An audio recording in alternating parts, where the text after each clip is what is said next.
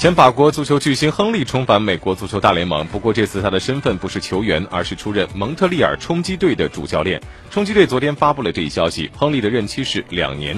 美国足球大联盟对于亨利而言并不陌生。这位昔日阿森纳的海布里之王，在欧洲联赛度过了巅峰期之后，转战美国足球大联盟，曾在美国的纽约红牛队效力多年，随后逐步转型成为教练。此前，亨利曾出任比利时国家队的助理教练，后来还执教自己职业职业生涯的起点法甲的摩纳哥队，但是带队成绩并不理想，上任仅三个月就遭到解雇。